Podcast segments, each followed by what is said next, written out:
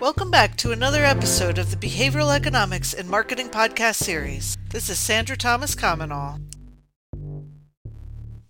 Welcome to the Definition Minute, a subset of the Behavioral Economics and Marketing Podcast. In these mini episodes, I will define economic theories in a minute or two.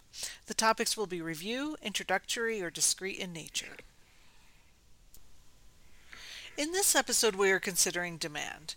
What is demand? In economics, demand is a function of the quantity demanded of a commodity and the factors influencing demand, such as an item's perceived necessity, price, perceived quality, convenience, available alternatives, purchases, disposable income and taste, and many other factors. To drive the point home, let's consider the demand for travel during the height of the COVID 19 pandemic.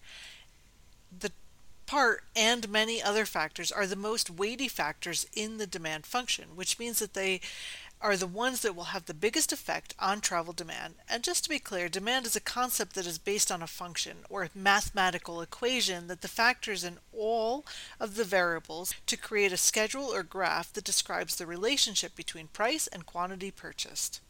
For example, perceived quality of travel is not a factor if a destination is not even open for travelers. These other factors include laws and regulations as well as the perceptions about those laws and regulations. Fears such as will I get sick, will I get other sicks, unknown or risks, um, such as what are the travel restrictions? Will I have to quarantine either there or when I get back? How can I minimize the chance of getting COVID? Are there direct flights? Is it safer to stay in a hotel or a rental property? And then what about testing? There are so many unknowns and perceived risks for travelers during the pandemic. If you are enjoying the Behavioral Economics and Marketing podcast, please leave us a review, like it, share it with your friends and family, and follow us online.